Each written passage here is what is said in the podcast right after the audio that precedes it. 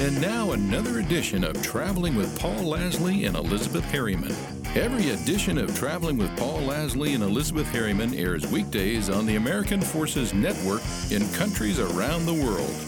Each show is also available as a podcast at ontravel.com and at iTunes. Just use the keyword ontravel. Here's Paul and Elizabeth.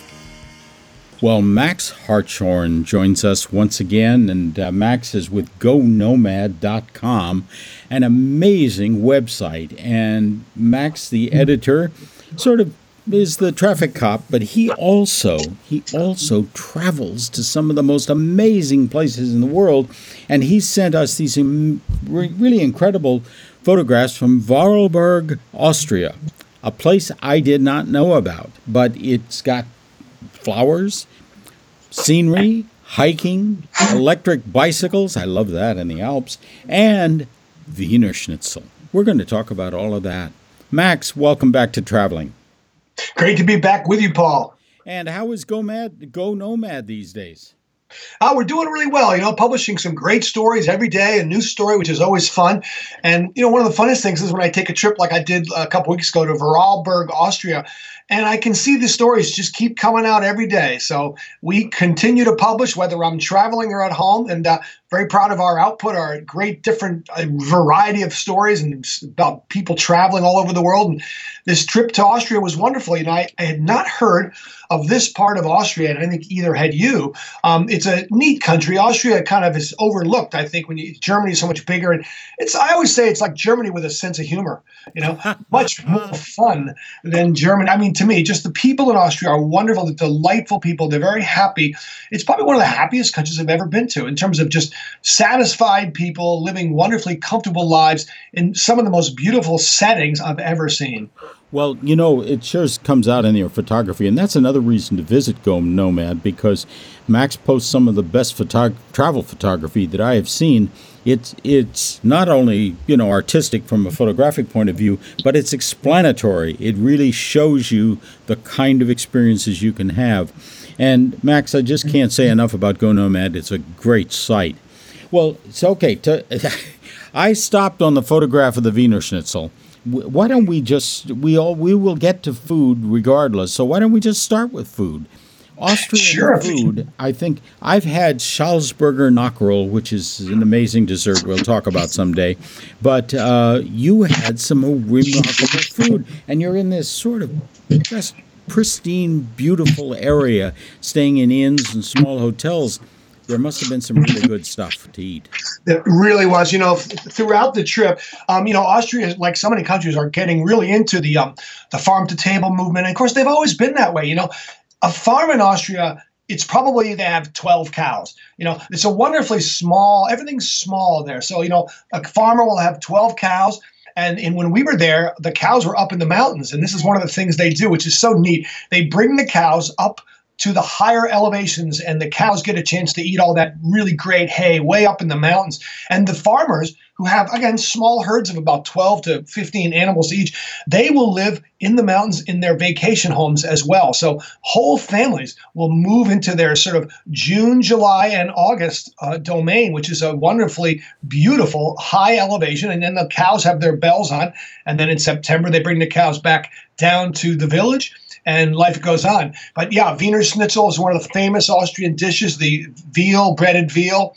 I really wish I was better at pronouncing the things that we had, because they were so good, but I don't remember how to pronounce them.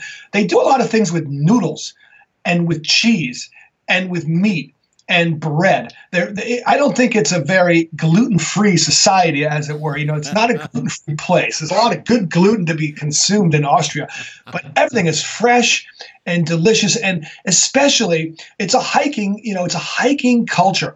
From the day they're born, 2-3 years old, these kids are walking up and down the mountains. I remember when we took a tramway up to the top of one of the mountains in Vorarlberg. There's so many of these different mountains that you can go up to, and they have cheese they make at the high elevations. But the tramway stops halfway in between, and half the people get out of the tram because they want to walk the rest of the way. Wow. That's Austria for you. They got the walking sticks. They are older people, younger people, all walking, and the trails are very well maintained. And that was the other thing that we did there. We did something that they call the culinary hike. And it started with a hearty alpine breakfast and about a 5 kilometer hike, or maybe 6 miles or so, through some beautiful hills and valleys, but not too steep.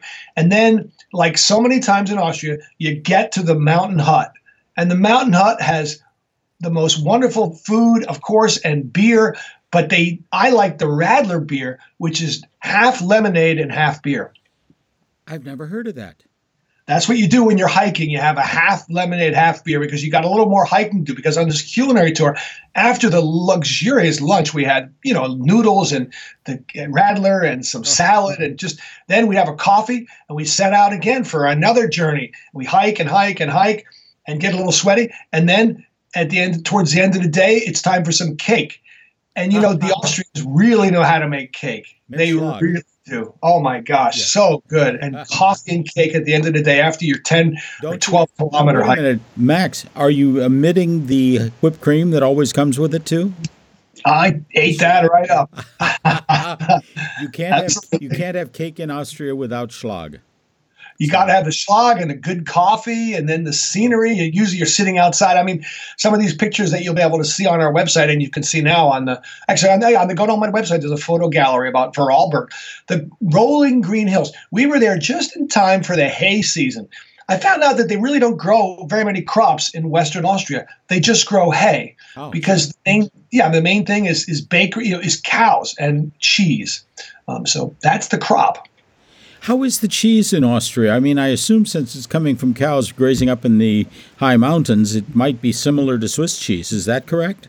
No, it wasn't. They have several different varieties that are their own, like Bergkäse is their own sort of variety. But I found they had it was mostly cow's milk cheese and a nice variety of it. And they really love cooking with cheese and putting cheese in almost everything and making it very rich and delicious. And again, the bread comes with cheese inside it sometimes.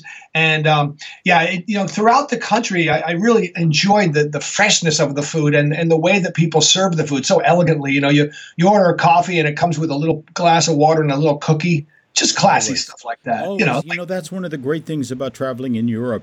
In many countries, if you order coffee, it always comes from a little cookie or a chocolate or something like that and a small glass of water. It is so civilized, and that's just the way they do it. And I think that's wonderful. Exactly. They really know. When I was there, I met a guy when I was there. That was the first couple of nights I was there. I was by myself, and I'm having dinner in a wonderful hotel, and the menu came, and the menu on one side was very complicated in German, and the other side it said, "Chef's surprise." And I said, "Make me whatever you want." And the chef brought out 4 courses that were so delicious. I had absolutely no idea what was coming. After the meal, which is just really good, a guy sat down next to me. He said, "I used to own this hotel. My son runs it now." So he had a nice perspective on 30 or 40 years of being a hotelier in Vorarlberg in Austria. And I said, "Well, what's the main difference between now, what you're doing now and what you're doing in 2018?" And one comment he said was, "Boy, people used to drink so much more than they do now." He said he couldn't believe it. He said, "People now drink 2 drinks." He goes, "Back then they would drink a bottle." He goes, "People would drive all over the place drinking like crazy." He says, "Thank God they're more civilized now. They're much more reserved." That was his main comment that we had. Yeah, and the other thing I found in Europe is that they are very, very conscious of not drinking and driving. Now, obviously, hiking is another thing, but everybody is either, if you are the designated driver, you have non-alcoholic beer, you do not drink, because it's really serious there. You don't see any billboards about we'll get you off of DUI. No, exactly. No, they're very strict, and they have also great public transportation. I mean, up in this I stayed in a village of about 600 people, and it's served by a bus that goes all over the mountains. You can just take a bus, and in fact, we actually took a bus to get up to our hiking spot. People are very conscious about using buses. Of course, the electric mountain bikes are just the best thing you've ever seen. Oh, going up the Alps in a pedal-assisted bike, which means, Paul, you still have to pedal. But, boy, it makes it a lot easier. You tell me a little bit about this, because I've heard about these electric bikes. They really are really changing the world of biking. Absolutely. Yeah. And one of the things they have in the lower part of Vorarlberg, which is called Montafon, this area where the mountain biking is really king. That's where I went. It's about a couple of hours south of Schwarz, the other town I was in. But the mountain bikes are $3,000 bikes. And they have giant batteries on them. So you really can tackle an alpine road on a bike without any problem at all. And there's a neat thing that they're doing in Montafon, which is just, I've never heard of this before, but the tourism board in Montafon, if you stay in one of about 200 hotels in the region, will allow you to take your choice of a rock climbing, kind of a casual, not like really serious, but rock climbing, holding onto little picks in the mountain. I mean, those are popular in Europe, aren't they? It is, yeah. Or they'll take you on a guided hike, or they'll take you on a mountain biking tour, 45 kilometers, and it's free to visitors. It's free to anybody who's visiting because the tourism board picks up the tab because they want more people to know about these tours. So it's a neat thing to be able to do is to take these bike tours and not have to pay extra. Well, you know, I think that's wonderful. And that's another reason for dealing with tourist boards rather than sometimes, you know, people say, oh, yeah, that's just the official thing. You'll get a much better deal somewhere else. Many, especially in Europe, tourist boards are tightly controlled and they really are very accurate. If you get the information from a tourist board, you know it's reliable. Yeah, I think that's true. And they really promote, they want to promote fitness. They want to promote biking. They want to promote this rock climbing. So they really have an interest in it. And, it makes it so it's pretty hard to resist taking one of these tours. And really, that's the reason that you go to Austria. I think you'd have to say you go to Austria to either you go to Vienna for the coffee culture and the class, or you go to Western Austria to a place like Vorarlberg and just enjoy the scenery and the hiking and being out in this beautiful, beautiful countryside. I just can't tell you, Paul, how beautiful it was throughout the country and how there's no litter. There's no, I don't know where the garbage all goes, but it must go somewhere. But they just got it figured out, man. You know, it's like Switzerland. It's just, it's remarkable. That part of the world is very special indeed. Western Austria, Vorarlberg, sounds like a really great destination. Give me a sense of... what it costs. I mean, obviously it's not Vienna, so you're not paying those prices, but just a ballpark. Yeah, I think that it's like very much like if you were going to Germany, I think that it would be comparable. You're using the euro, the only thing that would be probably a little more expensive than we're used to, of course, is the gas, and you're talking about fueling your car for $8 US dollars a gallon. So you're going to get a very fuel efficient car. And probably in my case, I was driven from the airport. I flew into Zurich to get to Vorarlberg. But hotels, $200 a night for the hotels. Most of the meals, I'd say, were in the $30 range for a really good meal. I remember one night, one lunch, it was like €20 for a really nice lunch for me. I think it's comparable to the United States, Paul. I don't think it's very much more expensive. It's not a Norway situation. You're not talking about exorbitant things. I mean, wine and beer are, a couple euros, versus, I remember in Norway, it was like $12 for a beer, and Iceland's famous for that too. So you don't have too many. I mean, I don't think that it would be more expensive than Switzerland or more expensive than any other part of Western Europe. I mean, that would be comparable. That's great news because that's something that we talk about regularly here on Traveling is go to secondary, I hate to call them secondary markets, but everybody wants to go, to Paris, London, and Rome, and of course, Vienna and all of that. But boy, 60 miles away, you can save a lot of money and have a wonderful time. Yeah, I really would. I mean, this is a place that people don't really know about. And I did want to mention one other thing about the region. Vorarlberg is right near the Bodensee. The Bodensee is a beautiful big lake, and it's also known as Lake Constance. So if you can look at a map and you see that it's right up on the top of Switzerland, and Germany is above it, and then Austria is to the side. And so, in the corner of the Bodensee, Lake Constance, there's a town called Bregenz. And Bregenz got famous several years ago. I remember, forget, one of my writers went to Lake Constance, and he had this photograph. I couldn't believe this photograph of a gigantic eyeball. It was like 50 feet high, an eyeball on the lake. I said, what is that? Well, that is the famous Bregenz Opera House. And every 2 years, they create an incredible image, either a sculpture, and for the past 2 years, they've done the production of Carmen. And for the production of Carmen, they created these gigantic hands that stick out of the water, maybe 60 feet high, holding cards, and the cards are being dumped like as if they were playing poker, and even the fingernails are chipped. And, you know, and they're holding a cigarette, and it goes along with the theme of Carmen, but it's just the most incredible thing. It's a floating stage. Actually, the actors have to take a catwalk to get around to the stage, but this is a really popular thing to see these opera, and to have this, just this illusion, this crazy thing sticking out of the lake makes it really, for nothing else, just the most amazing photo op. And you just can't believe how cool it must be to see these operas in a summer evening in this town of Bregenz. Bregenz is neat. We went to some of the museums in Bregenz, including the Kunsthaus, the art house, where they had this crazy, you know, modern art, Paul. You know modern art. You never know what it's all about, but you don't forget it, do you? No, it's true. It's like you don't understand looking at Chagall or Richard Diebenkorn or Rauschenberg or even, for heaven's sakes, you know, Andy Warhol. Andy Warhol is becoming famous again, or regaining fame. I'm not quite sure which, but it's remarkable to see the way modern art evolves. And boy, we have been in some small European museums that are just cutting edge. There's no question about it.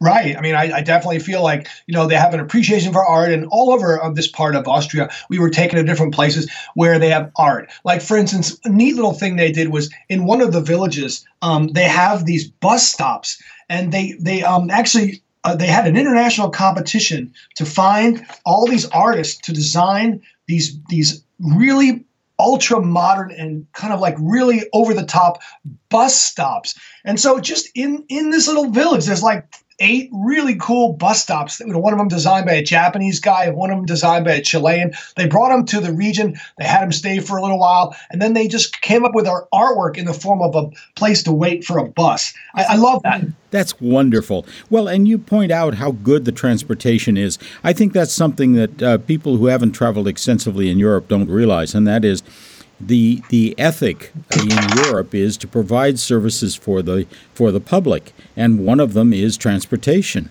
And the bus service and train service and that sort of thing is just totally different than anywhere else in the world. It really is, Paul. You know what they do? They coordinate it. So, for instance, if you're taking a train to the center, let's say I could have taken a train here. I mean, I could have taken a train from Zurich Airport right to Vorarlberg, and I could have taken a train to Montafon, where I did the mountain biking. And they set up a coordinated system so that there's a bus that is timed so that if you got in at a certain time, you could actually use the bus to go to your next destination.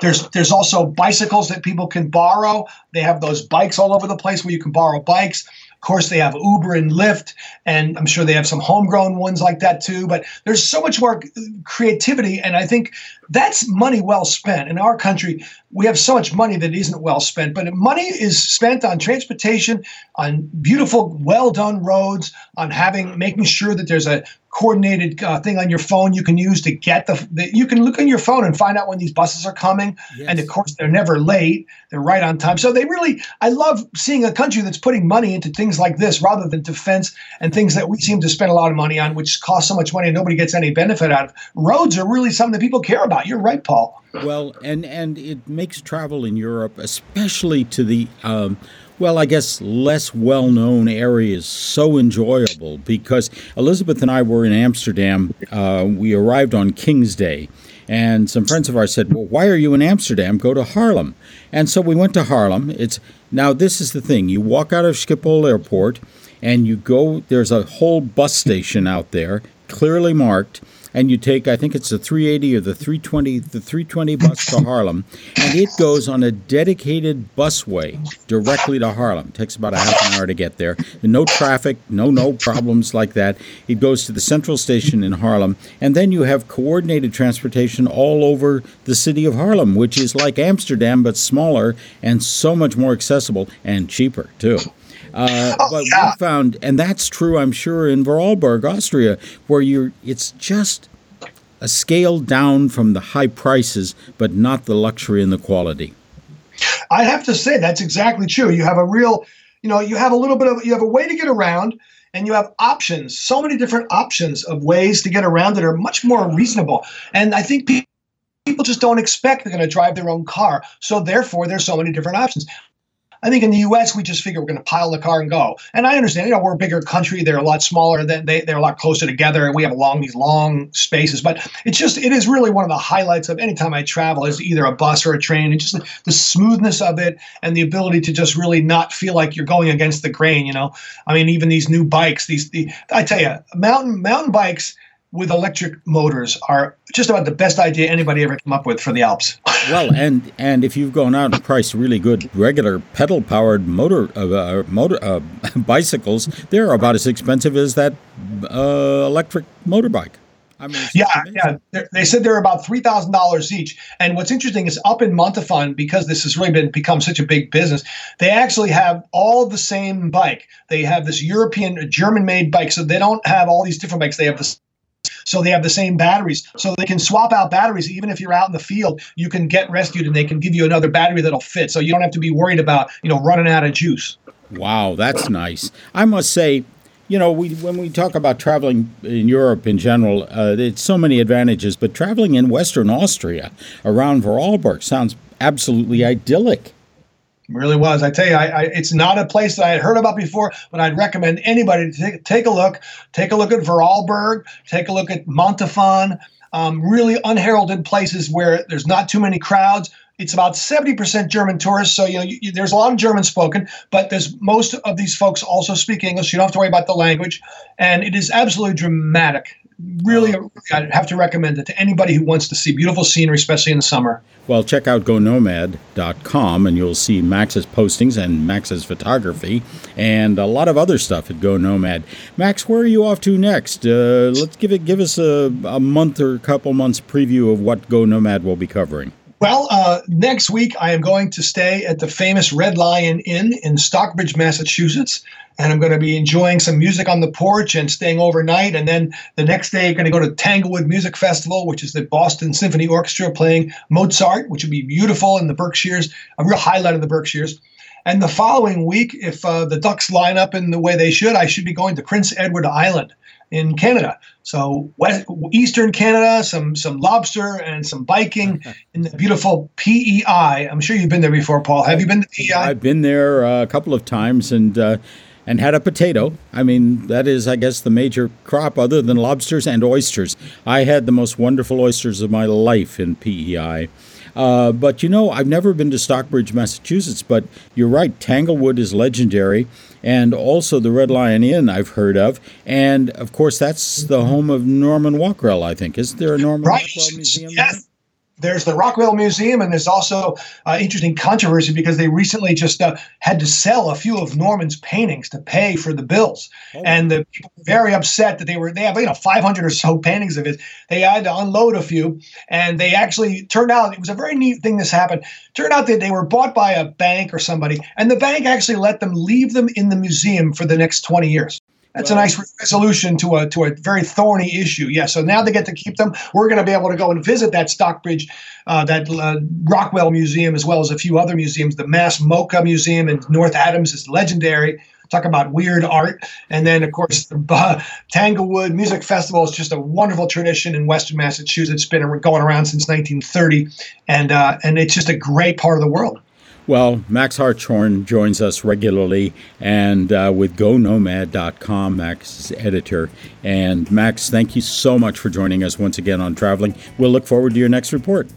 Thanks very much, Paul. Always great to be with you. Join Paul and Elizabeth at any time since each episode of Traveling is available as a podcast on iTunes, keyword on travel, and at ontravel.com. You can join the global community on Twitter and Facebook at OnTravelMedia, and you can email at traveling@ontravel.com. Your suggestions for show topics and comments are always welcome. Join us next time on the American Forces Network and at ontravel.com. I'm Fred Sater.